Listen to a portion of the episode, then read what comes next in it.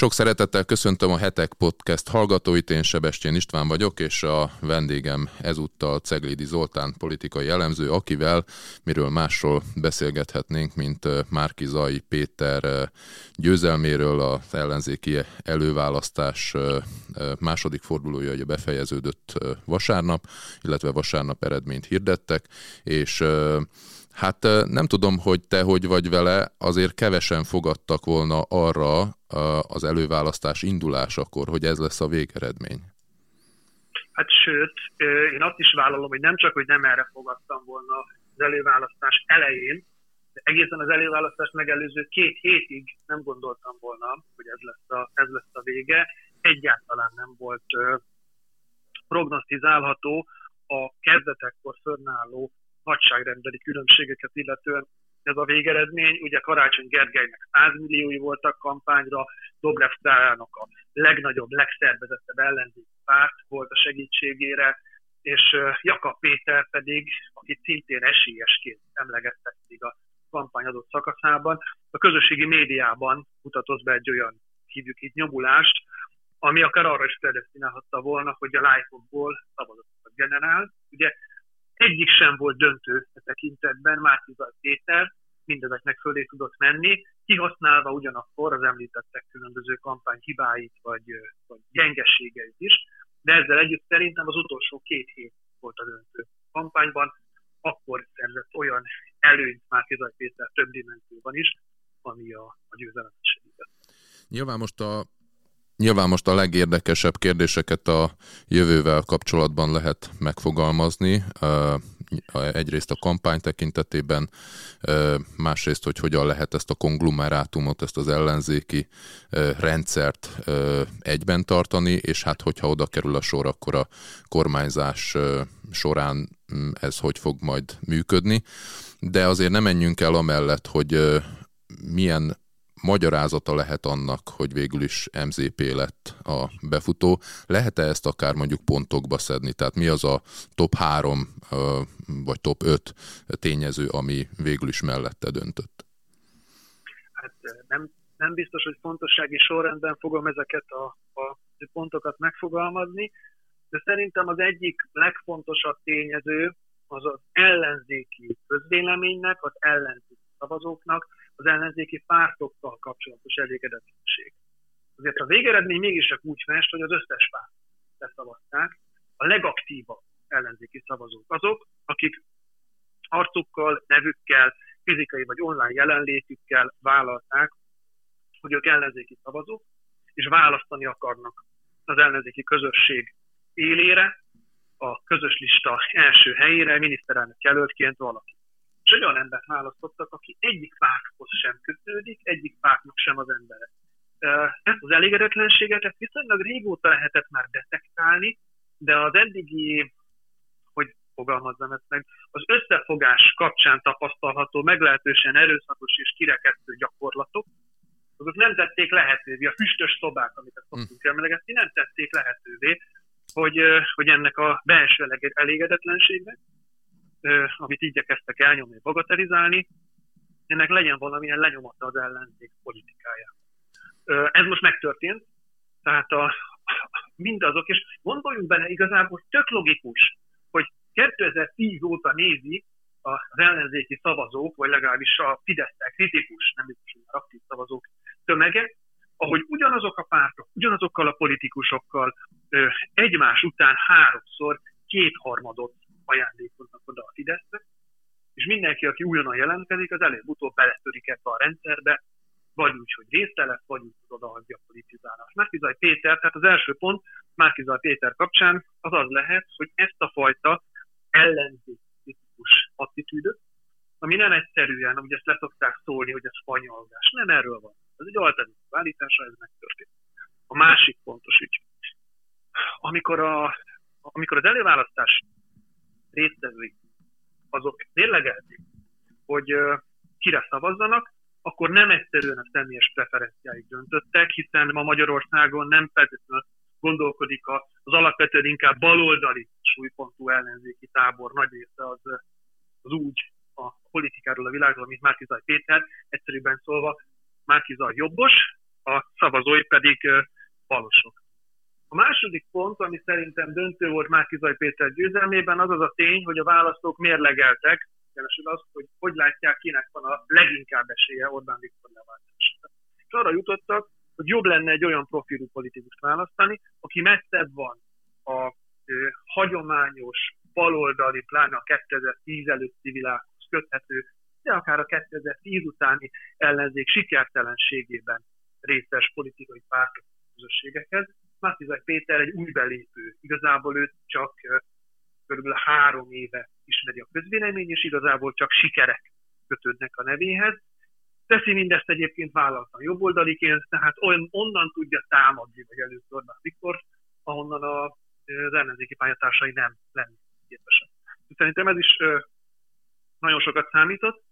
És hát a, a harmadik pont az az, amire már némiképp utaltam, iszonyatos kampányhibákat követtek el az ő vetélytársai. Ez, ez mindegyikre igaz volt, különböző mértékben már. Tehát látszik, hogy a, a VK-nál nagyon rossz volt a várakozás meg. Az első fordulóban ugye azt hallottuk, hogy hú, hát lehet, hogy Dobrev Klára 50% fölött végez, és nem is lett második forduló.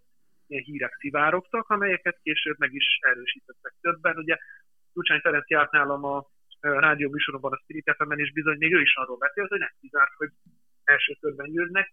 Ehhez képest volt csalódást keltő az ő közösségüknek a uh, 34%-os eredmény, miközben az egy tiszta első hely, 2% ponttal előzve karácsony termék. De ez egy, még akár egy érthető hiba is. Ami érthetetlen hiba volt, az egyfelől Jakab Péternek a közösségi médiás álmokfutása, amivel komolytalanná tette magát, és átengedte pont a jobboldali, pont a Márkizaj Péterrel eddig is szimpatizáló szavazókat, a Mindenki Magyarország a mozgalom vezetőjének, hiszen megkapták ugyanazt a jobboldali, konzervatív politikát, amit Jakab Péternek is képviselnie kellett volna, de TikTokos bohózkodás nélkül. És végül, de a legfontosabb tényezőként az a nem is tudom minek nevezni, az a fajta teljes káosz, amit Karácsony Gergely mutatott a két forduló között, azzal, hogy akkor ők együtt indulnak, egymás mellett lesznek a szavazólapon, hogy akkor nem lép vissza, hogy akkor ő elkezdte a nem létező kormányának a nem létező pozícióit kiajánlatni. Tehát volt egy olyan dinamikája a kampánynak, ami különböző időpontokban, de minden vetélytársát lefelé vitte, őt magát pedig folyamatosan megemelte. Azzal, hogy Karácsony Gergely az egyébként harmadik helyezett Márkizaj Pétert a vele egyenrangúként ismerte el, azzal ugye, hogy ők akkor párban indulnak, hogy a DK és a, a Márkizaj Péter támogatói közti üzengetésből sokkal jobban jött ki Márkizaj Péter. Tehát a lényeg az, hogy a kampány dinamikája is, is mellette szól. Ebben a, a egyik fontos elem még az volt, amikor a Momentum minden zsarolás, győzködés és, és, és üzengetés dacára a, az evidensnek tűnő jelölt helyett Márkizaj Péter állt be. Hm. Nem tudom, egy politikai elemző mit tud olyan tényezőkkel kezdeni, mint azok a népmesei, vagy népmesébe illő elemek, hogy a, a, a kicsik győztek most, meg hogy a, az esélytelen versenyző mekkorát ment, meg, meg hasonlók. Nekem úgy tűnt a beszélgetésekből, meg figyelve a folyamatokat, hogy, hogy, hogy nagyon sokakat ez rántott be MZP mellé, hogy egyszerűen szerették volna látni, hogy, hogy, hogy végre egy esélytelen induló, vagy esélytelennek mondott induló végül is győzni fog. Ez szerinted mennyire játszott bele a végeredménybe? Ezt nagyon szépen sikerült megépítenie Márkizaj Péter táborának, de ugyanakkor azt is látni kell, hogy az ellenzéki térfélen igazi mamut, igazi nagy szereplő nincsen. Tehát amikor arról beszélünk, hogy nem tudom, a legnagyobb párt a DK, azért ők sem érik el a 20 támogatottságot. Hát inkább ugye a, a, a 15 környékén szoktak mozogni, plusz statisztikai, statisztikai hiba határ. Um, ezért aztán a kicsi sem annyival kisebb, hogy feltétlenül esélytelen legyen.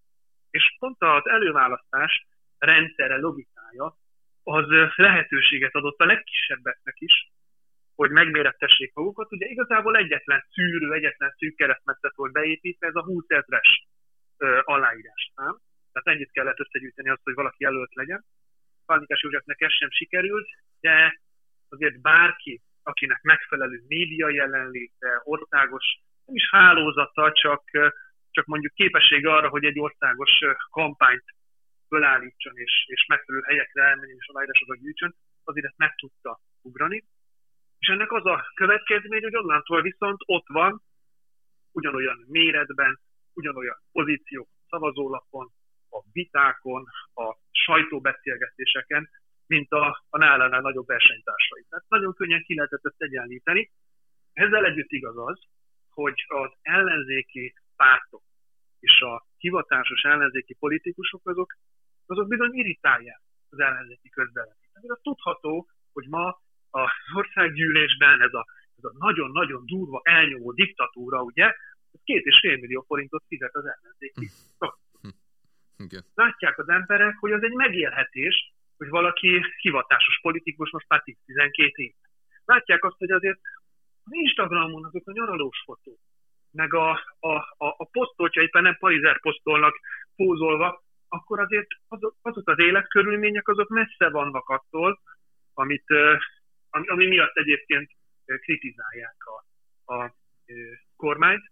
Ebből következően ennek is keresték a kontrasztját valahol, és Márkizaj Péter, egy vidéki konzervatív polgármester a hét gyerekével nem, nem feltétlenül volt annyira irritáló, több lehetőség az, az azonosulásra, és igen, ebben benne volt az, hogy ő a, a kicsi, ha úgy tetszik, a nagy pártokhoz képest, de még egyszer mondom, pont olyan távolságra, ahonnan még ez a kicsi, ezt elérte ezeknek a, a nagyoknak az orrát. Uh-huh.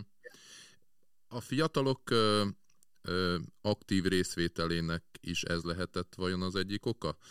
Vagy érdemes még keresni más okokat is? Ugye a, az IDEA intézetnek volt egy elemzése még az első forduló után, amely azt hozta ki, hogy a a MZP-re szavazóknak a kétharmada a saját bevallása szerint 40 év alatti volt, ezen belül, pedig az egyharmad az 30 év alatti. Azt gondolom, hogy ez bármelyik párt megirigyelné, hogyha ilyen mértékben érdeklődnének a portékái iránt a fiatalok. Érdemes külön választani két dolgot. Az ellenzék becsapja magát, ha nem veszi észre, hogy azért a fiatalok körében még mindig a legnagyobb támogatottság az a Fidesz van. Ez egyszerű nagyságrendi kérdés, a szavazók felett. Um, innentől kezdve föl kell tárni annak okát, hogy azért vannak nagy számban fiatalok, akiknek a Fidesz még üzen is, akár a személyi jövedelemadó elengedésével, akár egy egyen magasabb kategóriában a, a csokkal. De tény az, hogy Márkizaj Péter kampányának és sikerének nagyon fontos alapja volt az a tény, hogy a fiatalok számára szimpatikus lázadás, fogalmazunk egyszerűen, az leginkább nála jelent meg. Ő volt az, aki, aki kimondta, és el is hitték neki, hogy gond van úgy általában a felnőtt politika. Hogy gond van azokkal, akik, mint említettem, üzenszerűen politikálnak. A fiatalok azok korukból, helyzetükből adódóan keresik azt, hogy milyen alternatívája van még lényegében bárminek, és ez a politikára is igaz. A politika pedig időről időre biztosított egy azonosulási lehetőséget számukra.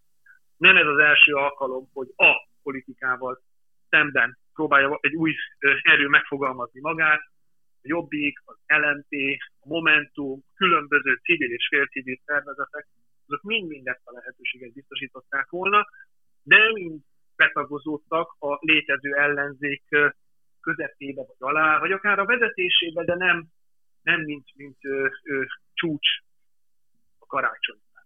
Márkizai Péter abban hozott újdonságot, hogy ő a tetejére tudott ennek most fölülni. Kérdés, hogy ez, ez, ez a hatalmi struktúrában hogyan jelenik meg, de ő fog a közös lista élén ülni, ez már egész biztos.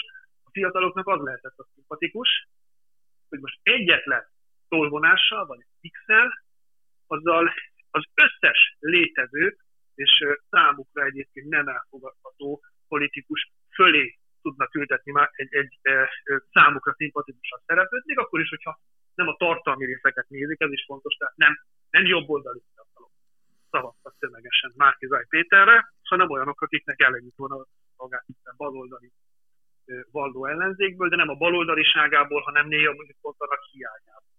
Uh-huh. Úgyhogy szerintem ez is nagyon fontos szerepet játszott Márkizaj sikerében, és igen, most látunk fiatalokat, nem tudom, hogy milyen eszköze és ereje lesz megtartani őket férőkkel.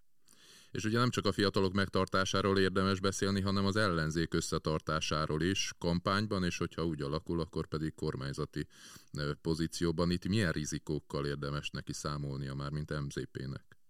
Hú, hát ez, ez két nagyon különböző ügy. Ugye a, a magyar politika tragédiája, hogy nagyon ritkán találkozik egyes emberben, az a képesség, hogy valaki választást tud nyerni, ennek minden attribútumával összetart egy, egy választási gépezetet, egy kampány megfogalmaz üzeneteket, és, és aztán, hogy képes legyen kormányozni is, ami teljesen más igényel. Tehát pontosan láttuk, hogy Megyesi Péter nagyon jól működött a 2002-es kampányban, de aztán miniszterelnökként ugye idő előtt megbukott, és hát azóta sem sikerült neki ebből, ebből a, a kudarcból igazából visszajönni.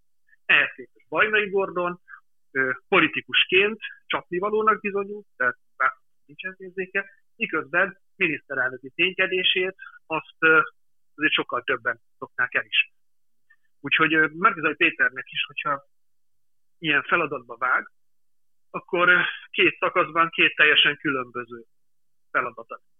Ugye a, a, a választási kampány során neki azt kell elérnie, hogy a hat szövetkező párt az mögötte egy egyszerre egységes és mégis színes képet mutasson. Egységes a tekintetben, hogy van egy egyértelmű elutasítás a Fidesz irányába, egy egyértelmű alternatíva, de ugyanakkor kanalizálják a legkülönbözőbb társadalmi csoportokat, szavazói rétegeket, illetve az igényeit ebbe az összefogásba. Márkizaj Péternek ezért, hogy fogalmazzam ezt meg szépen, picit föl kell higítani, vizezni, vagy, vagy tompítani a maga egyébként ö, ö, e tekintetben elismerni valóan sarkos ideológiai alapállását, mert most már képviselnie kell mindenki. Tehát Márkizaj Péter számára az egyik fontos feladat, tartalmi részéről beszélek, hogy úgy legyen miniszterelnök előtt, hogy az megfelelő új baloldaliaknak, megfelelő a liberálisoknak, megfelelő a konzervatívoknak, megfelelő a szociáldemokratáknak, hiszen mindegyiket akarja már a kampányban képviselni. Szerintem ez meglehetősen fontos. És hát ugye ekközben lesz egy birkózás, amiben nem tudom, ezt őszintén nem látom hogy milyen szerepet tud lenni, jelesül, hogy össze kell állítani egy közös listát. Na ezt akartam kérdezni, ugye ez átvezet már a kormányzás, a lehetséges kormányzás témájához, de hogy, hogy itt ugye valóban kell egy olyan lista, amiben mindenfél beleértve talán még a civileket is, akiket nagy erővel hoz be MZP ebbe a, az összefogásba. Szóval meg kell egyezni egy, egy listában, és aztán abban is meg kell egyezni, vagy annak is ki kell alakulnia, hogy hogyan lehet egy ilyen alapokon mondjuk kormányozni. Ugye ő neki nem lesz, vagy hogy mondjam, tehát ezzel kapcsolatban is többféle nyilatkozatot lehetett hallani tőle, részben egymásnak ellentmondásosakat, hogy, hogy nem lesz frakciója, aztán végülis mégiscsak lenne egy ilyen civilekből, meg kimaradókból összeálló frakció, ami az övé lenne. Szóval hogyan lehet úgy miniszterelnökként funkcionálni, hogy, hogy nem, nem is tudom, hogy, hogy igazából kinek mit kellene adni azért, hogy ez hosszú távon működjön. Hát, ugye Márkizaj Péternek az irányban kell hozni egy döntést, hogy van-e pártja, vagy sincs, hogy, hogy leszűkíti-e az övé a, a bázisát egy konkrét frakcióra, ami értelemszerűen oly nagy nem lehet a DK-é, de szerintem a jobbik sem. Vagy pedig fölötte marad ezeknek a pártoknak, és azt mondja, hogy őt közvetlenül választották a szavazók, mármint nem az országgyűlési választáson, az előválasztáson, és ugye ez mindenki igazodjon, tehát neki van. Hát egy olyan, ez egy olyan legitimáció, amivel Magyarországon csak a főpolgármester rendelkezik, még hogy több százezer ember közvetlenül rászabad. Um, Márkizai Péter mostani mozgása az némiképp ilyen közögi barkácsolás. Hm. Tehát volt egy megállapodása a pártoknak, hat pártnak, amiben beengedték, láthatóan indokoltan, de beengedték Márkizaj Pétert, viszont az előválasztás egyéni képviselőjelölti fordulóit, azt, vagy fordulóját azt úgy bonyolították le, hogy nem volt itt jelen annak a lehetősége, hogy Márkizaj Péter frakciójába is toboroznak ember. Utólag ebbe belenyúlni nem csak, hogy nem elegáns, de nyilván a választói döntések visszamenőleges hatályú átírását is jelent. A, a kormányzás maga az nyilván a parlamentben és a kormányban dől el. A kormányt illetően valószínűleg nagyobb mozgástere van Márkizaj Péternek a megnyerő választás miniszterelnökként.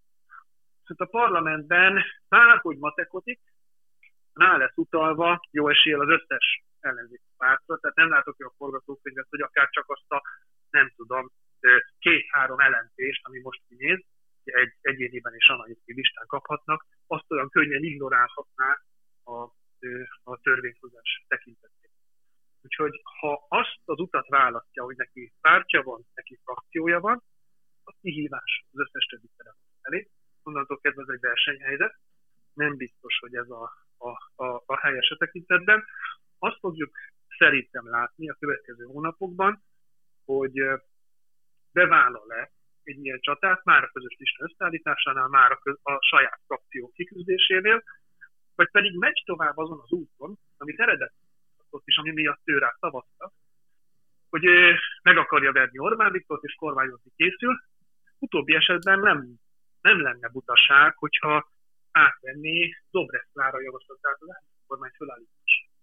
Tehát ha nekem bármi közöbb lenne az, amit Márkizaj Péter csinál, akkor azt tanácsolnám neki, hogy ne, ne egy frakción próbáljon dolgozni, mert több képviselő attól még nem lesz a kormány mellett, ugyanazt a tortát teleteli, hanem már most be kéne biztosítani, hogy a kormánya az viszont olyan lesz, ami, amivel ő, ő, ő véget tudja hajtani, amit szeretne. Dobrev egy árnyék kormány felállításáról beszélt, szerintem Márkizaj Péternek bele kéne vágni Ugye ezt ő mondja is, hogy, hogy ez folyamatban van, nem vagyok teljesen biztos benne, hogy ugyan arra gondolnak árnyék kormány alatt, mármint Dobre, Dobrev és uh-huh. Márkizaj.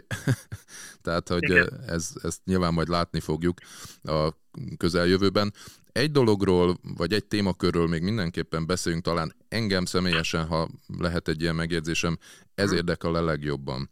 Nevezetesen, hogy Márki Zaj nem csak a népmesei elemeket maxolja ki nagyon okosan, hanem behozza ezt a szeressük egymást, a szeretet ereje legyőzi a gyűlölet erejét mondatokat, és bennem, megmondom őszintén, egy kis viszonygást vált ki, mert egy politikustól én nem azt várom, hogy szeressen engem, vagy szeresse a mm, riválisát, hanem azt várom tőle, hogy éles viták mentén alakuljanak ki olyan kompromisszumok, amelyek előre viszik az országot. Tehát, hogy engem egy kicsit ez, ez riaszt, hogy, hogy kerül a csizma az asztalra, hogy kerül a politikába a szeretetnek az ereje vajon, és ez mit jelenthet? Biztos vagyok benne, hogy át fog ez alakulni a következő időszakban. Márkizaj Péter teljesen más pozícióról beszélt az elmúlt hetekben, hónapokban, mint amiben az országgyűlési kampány során. Ugye említettem korábban, hogy változtatnia kell az ideológiai sarkosságát is, tehát most már képvisel mindenki, tehát képviseli Jakab Péter volt szavazói, Dobrev Klára volt szavazói, Momentumosokat, jelentés mindenkit.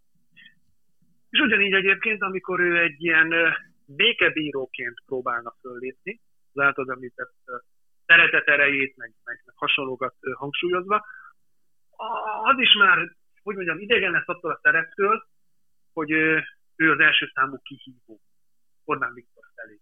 Szerintem Karácsony Gergely is meggondolná már, vagy meggondolta volna tólag, hogy ő díszpolgári címet adjon Tarlós Istvánnak, meg nem tudom, megduplázza a végkielégítését, hogy valóban hozzá az üzenet ezeknek a szeressük egymás gyerekek szlogeneknek, amit ő, ő ennek tulajdonít.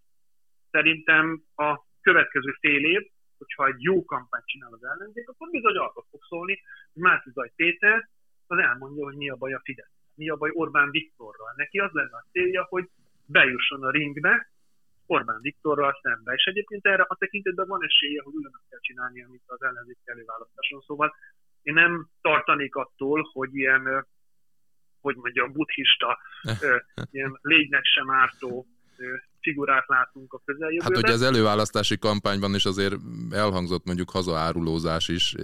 Nagyon durva volt, Tehát... így van. Hát ő nagyon, nagyon nem a szeretet ereje. Így van, nem a szeretet ereje vitte őt a, a, a győzelem felé. De nem is kell, Szerintem... tehát hogy, hogy azt én nem is értem, hogy ez, ez, ez most minek szól, kinek szól, hogyan szól. Nyilván van egy célcsoport, akit ezzel meg lehet szólítani, de én nem tartozok ebbe.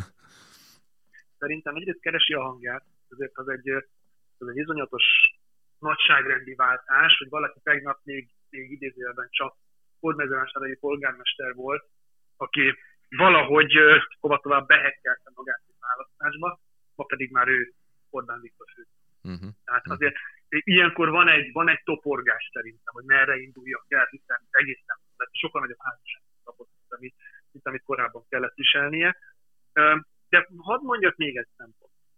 Azt, amit szerintem Dobrev Klára a, a előválasztási kampány elején tök jól képviselt, utána pedig a második fordulóra ebből, ebből kitáncolt, kifordult, nem biztos, hogy teljesen. Jelesül, az emberek egy jelentős része egyébként tényleg nem szereti a politika üres konfliktusait. Nem arról beszélek, amikor értéktartalma van egy összecsapás. Mert azt az emberek igenis igénylik, hogy valaki mondja meg, hogy nekem nem tetszik, hogy ennyi az adó, vagy nekem nem tetszik, hogy, hogy ilyenek a kórházak. Viszont, a, viszont ha van Jakab Péter kudarcának oka, akkor az az, hogy ezt a, ezt a nagy zajt, ezt állandó és sokszor hmm. üres ö, ö, óbégatást, ezt nem szeretik az emberek. A viktóriázást nem szeretik? Bocsánat. Szerintem nem hmm. szeretik, így van. Szerintem ez, hmm. ez, ez, ez nem hoz, hanem víz. Ezt láthatjuk, ezért nem került, tehát még a 15%-ot sem érte el. Hmm. A, a helyzet az, hogy amikor, amikor egy politikus képes arra, hogy ne irritáljon, hogy ne, ne idegállapotba hozzon, mint Mónikát, Mónikának a vendég volt, akkor, akkor ő azért azt az élményt nyújtja az embereknek, hogy eléfordul, kíváncsiak lesznek rá, szeretnek vele lenni. A magyar politikában ez viszonylag jutva, és, és nem véletlenül például Orbán Viktor ezt tök jól alkalmazza. Ha megnézed, időről időre kapunk olyan üzenetet, hogy vele akarnak lenni az emberek. Uh-huh. Oda megy egy néni legutóbb, vagy egy, bocsánat, egy hölgy, hogy megpusztít. Meg, meg egy fiatal párral fotózkodik a pörköltszasztos zakójában. Meg, meg, meg bármerre jár, szalagavatós fotó a ö, lányával. Tehát, hogy az az üzenet, uh-huh. hogy jó ezzel az emberrel együtt.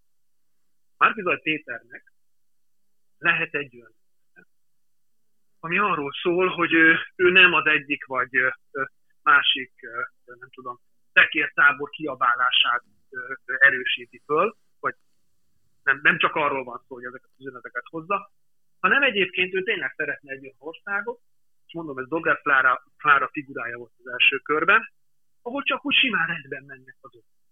Sokaknak lenne. Hogy, hogy ne az legyen, hogy van a politikai kiabálás egyfelől, megint föláll az ellenzéki képviselő vagy képviselő hölgy a parlamentben, és megmondja, hogy milyen csúcs dolgok vannak, pittyeg a banki esetleg megjött két és fél millió forint, és ettől teljesen függetlenül zajlik egyébként az ország kormányzása, illetve készül mindenféle füstös szovákban az ellenzéki stratégia. Tehát e tekintetben lenne értelme annak, amit Márkizaj Péter megfogalmaz, más kérdés, most akkor had a kampányhoz értő ember vagy kommunikációhoz értő ember hadd szólaljon meg belőlem, hogy ez nem bemondani kell, hanem megcsinálni, meg érezni. Uh-huh. Még egy dolgot hadd kérdezzek ebben a témakörben. Uh-huh. A tiszták koalíciója, ez működhet-e? Ugye a, beszéltünk az elején arról, hogy nagyon sok ellenzéki választó azért szavazott MZP-re, mert elege volt az eddigi ellenzékből, és nyilván ebben azért részben szerepet játszottak a korrupciós ügyek, gyanús ügyek és hasonlók.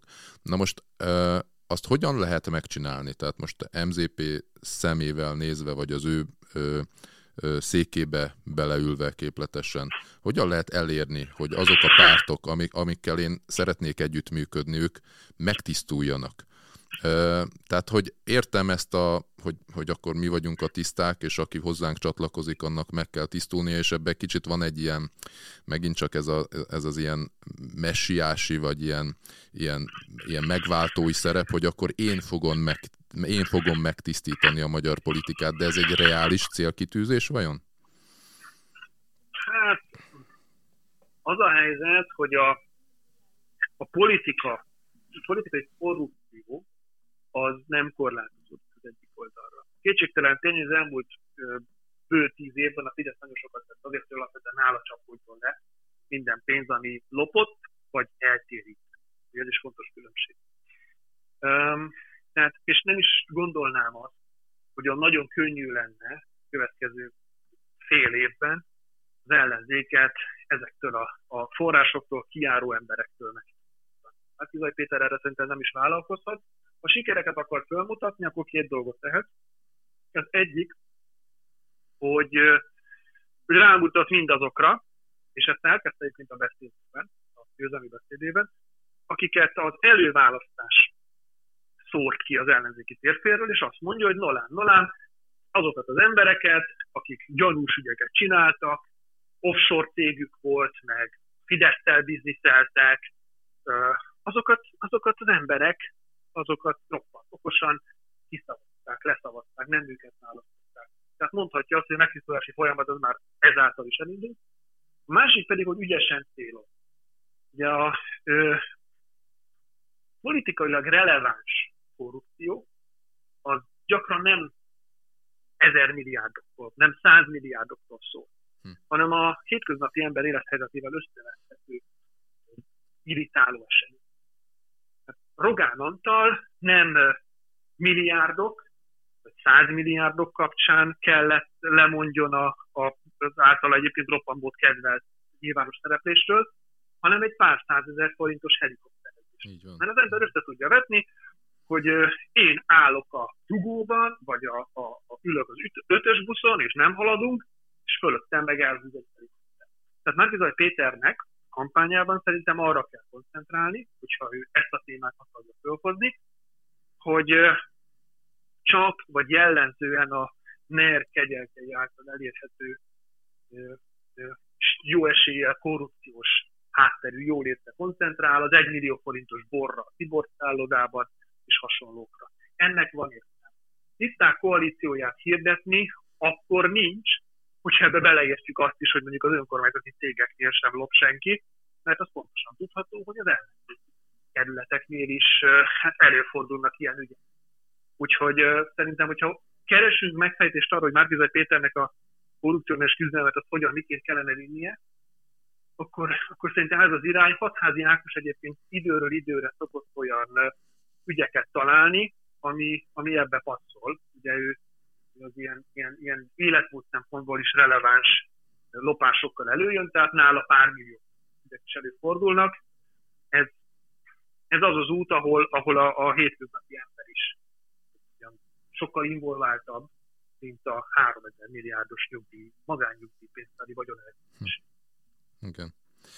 Hát nagyon köszönöm Ceglédi Zoltánnak az idejét, és hogy ezeket a kérdéseket át tudtuk beszélni. Alig, ha nem folytatni fogjuk még, hogyha van erre lehetőség.